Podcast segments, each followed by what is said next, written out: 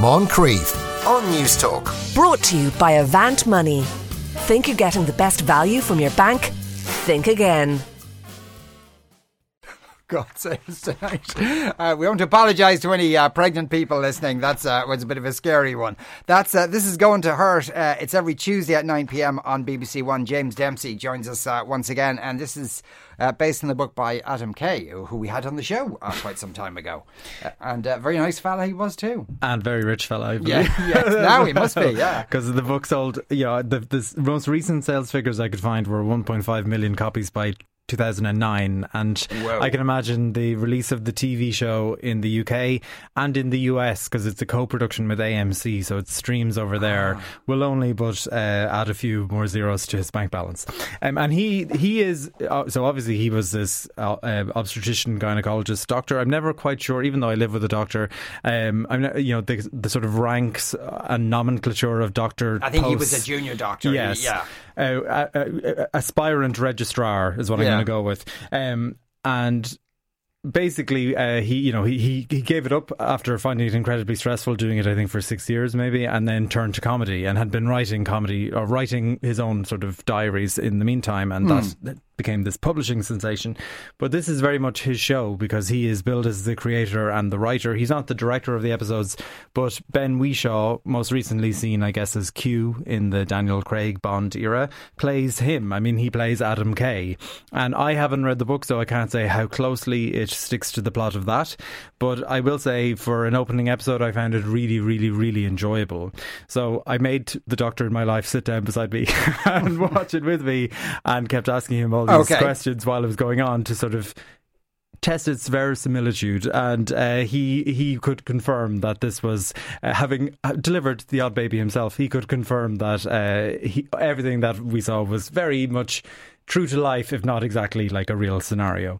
And certainly uh, within the first moments of the opening episode, where Adam wakes up in his car having spent the night having fallen asleep in his vehicle, and then stumbles upon a woman, uh, I guess, in labour with an arm hanging out. And this is seen from, you know, he sort of takes a peek and we see this baby arm just right. hanging limply. Uh, it, it, it, it made the doctor beside me explode with laughter and sort of surprise and shock. And mm. I thought, okay, well, this must be fairly true to life. So um, I've only seen the, the one episode, right? Because the BBC are, are releasing it one by one, and tomorrow night will be the second one. But I thought as an opening episode, it made a very, very good stab for what I believe this show is going to be, right? Obviously it's not just pure comedy because it's taking place within uh, you know uh, uh, uh maternity wards. So this isn't called called the midwife. Yes. The anti call the midwife right? yeah. So I don't think there's always going to be happy endings to every event that takes place here. And certainly my my cursory understanding of the of the book is about how stressful this job is and certainly how stressful it is in a public hospital with all of the pressures of like understaffing, underfunding, and long hours and fatigue, and also sort of this uh, how you know the kind of vocational aspect of the job, how you can't just give it up, how you can't walk away, how you have to show up when they need you. You know, at one point mm. in the opening episode, we see Adam at a stag do, at his friend's stag do, having just arrived after a very long shift where he's already absolutely exhausted, and gets a call saying, "Oh, we need someone to come back in," and how he has to do that. And I, I do think uh, it, it paints a very, you know, it paints a very interesting portrayal of how we tend, especially, and I would say this to, I mean, any leaving cert student who uh, finished a mock exam early today and is thinking of putting medicine down as their top choice, how society completely and utterly well, or certainly school at that point in your life, it is completely and utterly glamorized as this incredible aspirant job, which it definitely is, but it has the worst work life balance of yeah, any job yeah. going. And uh, certainly, this, I think, if, if you're interested in pursuing medicine now and you are 17 years old, this would be a good show to watch to just sort of uh, ground you in your expectations of what it might be like. And I assume forward. that's part of the overall story arc as well. His kind of basically coming to the conclusion that he just couldn't do this. Anymore. Yeah, exactly. Yeah. And and I read an interview with him uh, from 2019 in the Guardian where he said one of the things that has surprised him so much from this uh, from the publishing success of his book is the amount of junior doctors and other and other you know and doctors who you know quote unquote made it if that if that's not a terrible thing mm. to hmm. say right uh, have written to him expressing you know or, or confiding in him their own moments of going into toilets and literally just breaking down in tears because of the absolute stress and he also really makes made a point that he thinks that sort of in the medical profession uh, certainly within the NHS I can't speak for uh, you know for our system over here mm. but I can't imagine it is too different that there isn't an awful lot of like psychological support for especially yeah. junior doctors who are completely and utterly thrown in at the deep end and sink or swim kind of mentality, right? And but you know, the whole thing I thought was very, very, very funny and poignant and zipped along at a beautiful pace. Um, but the only complaint I will make about it is, and this is like uh, this is a real I am my mother's son moment. There were several times in the episode where I literally just couldn't make out a word that he was saying, and you know my mother is wont to watch things with subtitles on all the time, even though she's not hard of hearing. and I, you know, I was sort of thinking, yeah, she has a point the odd time because Ben Whishaw would have these throwaway lines, and I would just completely miss it. Some of it is medical jargon, like medicalese that is being thrown out, and I don't need to know that. Yeah. But a few of them were jokes, and I was kind of like, what was that? What, was that? what did he just say? And I just missed it. So that would be my only major complaint. And if that's my biggest complaint, then I think we're on to a winner. But it is the. Th- I mean, I mean that it, it is a kind of a source of discussion at the moment that people. Oh, there's and now whether there's truth to it or not, but people have a perception that the sound mix in movies as well as in TV shows has got worse for some reason or another. Maybe. Plus, also things be, seem a bit darker, uh, and I don't know if it's like people's eyesight is going or, or whatever. But certainly the uh, but certainly the sound mix thing seems to be a okay. Well, well maybe factor. I'm not the only one in that. But. Yeah. So yeah, and well, because it would be one imagines very difficult to do a sound mix when it's in a scene where there's lots of bashing and Indeed, crashing and, and, music and, and stuff especially because a lot of his jokes are you know he breaks the fourth wall uh, you know he looks ah, and talks right, directly okay. to you so a lot of the jokes are you know him or I suppose his imagination directly in front of the you know the person in stirrups yes. right screaming and yeah. shouting so they're not said at like top voice they are they are under uh, you know under his voice kind of comments mm. so that would be my only thing if you have access to subtitles i think definitely uh, if if if you like me if like if you are like me they can only add to the enjoyment. Yeah. Uh, now, of course, it probably isn't in the iPlayer, but, but of course, we can't access that. Regrettably not, but uh, the next episode is on tomorrow. Unfortunately, uh, sometimes the BBC does repeat things later on in the week, and I couldn't see if, like, you know, at 11 o'clock or midnight on yeah. BBC Two, I couldn't see if that happened. Uh, I did have a look, but um, if you're only going to miss one episode, like there'll be a recap, I believe, at the episode, beginning, yeah. of the next one, and better to have only missed one than miss it all together. Yeah. Okay. So, and you're not going to have missed it like not there's no major dramatic plot points we we won't have. I believe you will have missed one major dramatic plot point that weaves its way throughout the entire season. But yes. I hopefully, think that, I the... think they will tease to what happened in the in the recap at the at the beginning of the episode. Uh, I'm I'm loving this is going to hurt. Agree with those thinking about medicine. Uh, I wish your my son chose medicine because he watched Scrubs, thinking it was great crack altogether with lots of cupboard sex. Yeah, wow. Uh, he was in for a bit of a land then, wasn't he?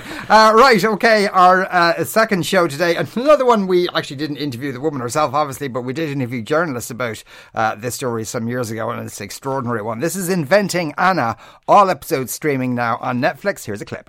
This, this whole thing is some kind of misunderstanding. I, I don't belong in here. I, I don't know if I could make it. It's going to be okay. It might not seem like it now, but it will be okay. It's gonna be okay. No touching.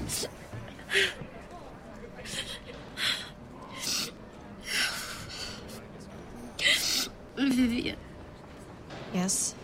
Are you are you are you pregnant? Are you just so very, very fat? Pregnant? okay.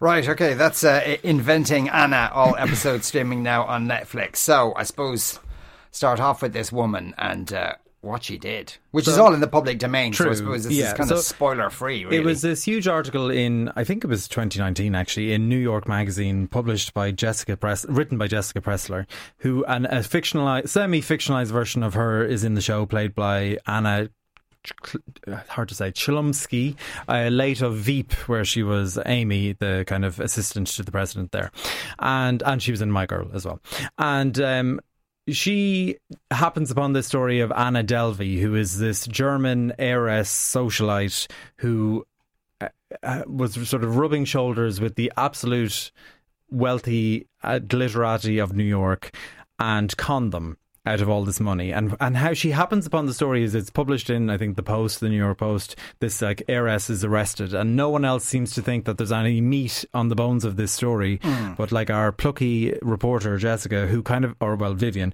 who has a score to settle having been burned in the past really doggedly you know pursues the story despite being like eight months pregnant at the time and having a very much a time limit before uh, before her baby arrives. And and it sort of ruins the story potentially and the heiress Anna is sort of this enigmatic uh, character. She speaks seven languages. She has a photographic memory. She's, you know, she's a trust fund of a German billionaire, but of course, uh, it's all a shallow lie, or, mm. or, or certainly we we don't know really. As you like, I mean, I'm I think I'm on episode six of nine at this point, and we still haven't really got to who Anna is. And even though right, I, okay. I read I read the story when it was this publishing sensation three years ago, I can't quite remember everything that happened because it was one of these publishing sensations that I was like, oh yeah, I'll read that, and then I have completely forgotten. Mm. So the most interesting thing about this is that it comes from Shonda Rhimes of sort of the Grey's Anatomy mm. wonder producer. And when she signed on with Netflix a couple of years ago, this was the very first thing that she wanted to produce it ended up being Bridgerton because of COVID. This got delayed, but this was her this was her goal at, right at the very beginning. And when you watch every episode, it is introduced with a special Netflix and then Shonda Land uh, like little sting, yeah. and it is very much you know Shonda Rhimes' fingerprints all over that for good and for bad. What she can do, well, for my for my taste anyway, but what she can do extremely well is she generally is a very very good writer of like multiple people in a storyline, right? Mm. So the, you have this big cast and different sort of threads all being pulled in different directions. So on the one hand, you have Anna. Anna hobnobbing with the uh, you know the rich and famous and not so famous and infamous, trying to earn money, trying to do this very very elaborate con in order to get this incredibly swanky private members club built in New or opened in New York.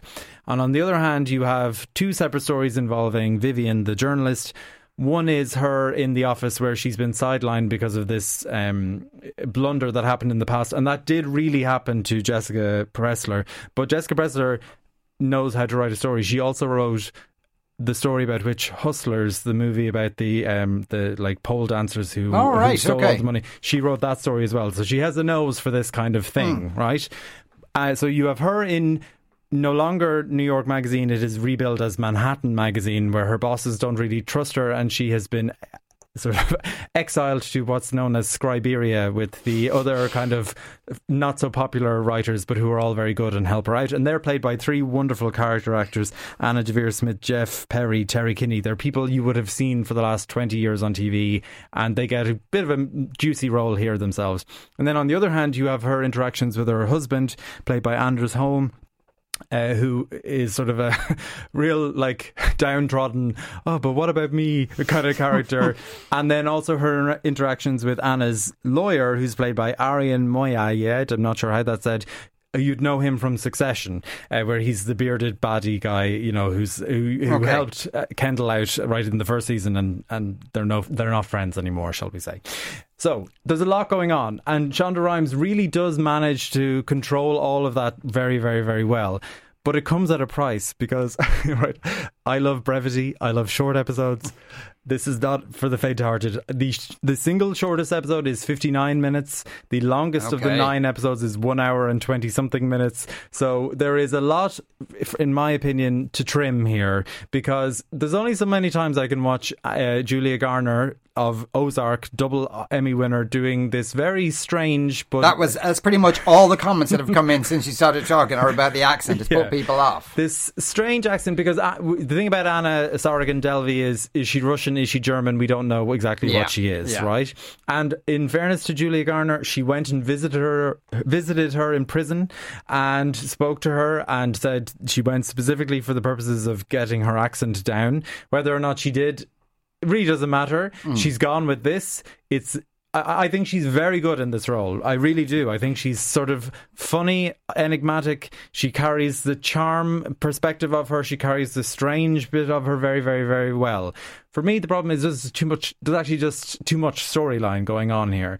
Like at the end of the day, what I, as a viewer, when watching this, one, to see is this gra- like this grifter Yeah. take money from these swanky New Yorkers. And instead, now I'm in this uh, prolonged bit about her friendships with a woman who worked in the hotel and a trainer. And I'm not that into that, right? I want to see the real fancy, rich people go down. The other thing is, for a show that's about wealth and extreme wealth, I mean, we're talking like billionaires.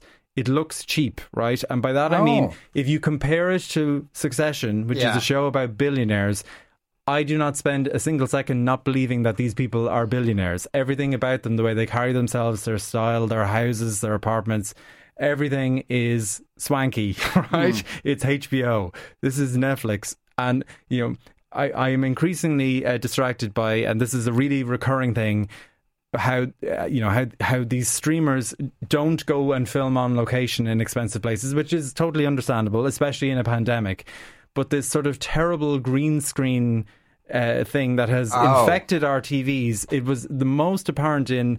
Um, the, the morning show on Apple, where Hmm. it is like the most appalling green screen I have ever seen for the most expensive show ever produced. Yes. But you know, there are times here where I'm watching these people and I can see the you know the, uh, the uncanny valley, soft blurred line over their shoulders w- over what I'm supposed to be looking out at New York, and it's really really distracting. So it's just it, it's cheaper that it looks cheaper than it should be if you get Yeah, me. yeah. And it, if, look, I'm not the biggest Shonda Rhimes fan. I didn't love, you know, I liked Grey's Anatomy at the start, and I've waned. It's still going. Fair play to it, but Is, I, is it Grey's Anatomy ish? no, it's not. But it is. It's it is maybe a little how to get away with murderish, right? Right, in- okay. it- Yeah. Which is another one of hers, right? It is this juicy little kind of scandal. The the framing is all back and forward. Uh, where each episode tends to follow one person in Anna's uh, sort of sphere, and then as soon as their storyline is told, they're kind of bye, see you, Right, never heard yeah. from again. And it doesn't. It's, it's maybe not quite the most satisfying uh, show that it could have been. Lena Dunham was writing also her version of this story at one point. I don't know if that's going to come come out at all, but I'd be intrigued to see what someone else does with this material because for my, you know, for my for what, for what my opinion is worth, Shonda Rhimes didn't land it. Yeah. Well, she turned it into a soap. Yeah, really, she a plot-driven thing. Whereas, uh, from my memory of it, it was what was very interesting was how credulous so many of these people. These were extremely wealthy people Hmm. And in New powerful York. people, yes. Yeah, uh, but only all you have to have is a German accent and saying you're. And they're going, "Oh, really? You want to be my friend?" And uh, was a big check. Right. Uh, a lot of people don't like the accent, uh, and say her accent from Ozark is sneaks in every now and again. I suppose the thing you have to remember about her accent is if you like, because I speak German, I know Germans, and when Germans learn to speak English, they actually learn to speak it with a vaguely American accent. That's like true. that, that is That a is thing. true. Yeah. So it's a it's a melting it's a it's, it's a melting pot accent. Yeah. Okay, that's ki- kind of believable. Uh, right, speaking of not so believable, our next show is on uh, Wednesdays at 9 pm on Virgin Media 1, or you can catch the entire series on the Virgin Media Player. It is Generation Dating. Here's a clip. What age are you? I'm 22. Gosh, yeah. 22. Zimbabwe. Have you have you got a boyfriend? Are you looking for a boyfriend? Mm, I've just had a, I've had a girlfriend, a few girlfriends. Girlfriend. Um, I had a couple of boyfriends when I was younger, but in the most present, it's been girlfriends, but based mostly. Yeah, yeah. Yeah. I swear I, I wasn't prepared for it, and I wasn't quite sure it was sinking into me. I just heard the statement, and I had to think about it. And, and later on, we had to ask more questions of what exactly did she mean. Uh, boyfriends get in the, in the way of your studies or something like that? Does it inter- interrupt you? Um, no, I just uh, I prefer girls in general, so Oh yes. yeah, so yeah, yeah, yeah. So for that that case, just it's been more Yes, girls. yeah, it's, it's, it's life, is Yeah. what you call it, like, you know. Right, okay. Uh, that's uh, generation dating. So it's like old people go on dates with young people. No. There's no possible chance of them getting together whatsoever. Uh, unfortunately, not. That might, uh, that would be certainly interesting viewing. No. So this is taking an older person and a younger person and getting them to essentially befriend each other. Okay. And in the process of that friendship, learning a bit about each other and trying to find a date for their partner, as in the older person Okay. tries to find a date for the younger person. And a show like this, look, you know, I, I can't say there's any particular great novelty or reinvention of the format here, right? But what I liked about this show was how well everything in everything behind the scenes was done right? First of all a show like this lives or dies on how well it casts its mm, people. yeah. and that's a very hard thing to do in a small country like Ireland where there you know people are embarrassed to go mm. on these kind of shows. There aren't 60 million people to you know throw their hat in the ring. There are a very small number. And the opening episode where we have Tony and Isabel is especially strong. They have such good chemistry between them. Both of them are make very like both of them you would take into your heart. They're both extremely likable. Their back and forth is easy and light and fun. Like that in you know that clip there is her coming out to him, right? Which is you know which she even says was something she was a bit worried about because he's an 82 year old man and she's a you know, there's 60 years between them, right? And a whole lifetime of changes in society between them, uh, and they they just get on extremely well. And as you're watching, anytime they're together, the show is really, really, really successful. It's less successful when they're apart. So when they, you know, when they, uh, when their dates you know, when they're trying to find the dates for the other people, I was a bit unclear as a viewer, like how much actual work each of the participants was doing in the date finding, if you get me right. and then when the dates themselves happened, and then the you know the they were uh, the, actually they were the most successful in that episode. I've watched three of the four.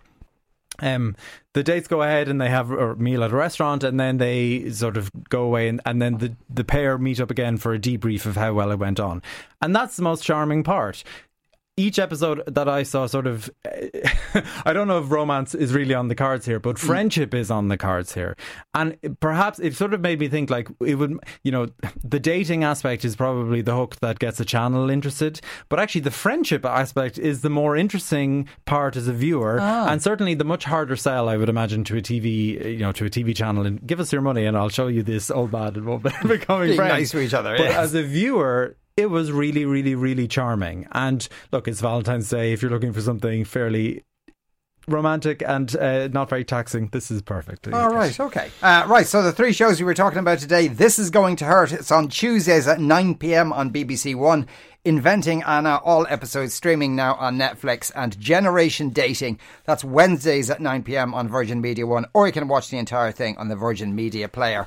Uh, apart from that, Loads of texts about people not being able to hear. Oh my gosh, I'm so glad to hear others have problems hearing the dialogue in films over the background noise. I have to watch everything with subtitles.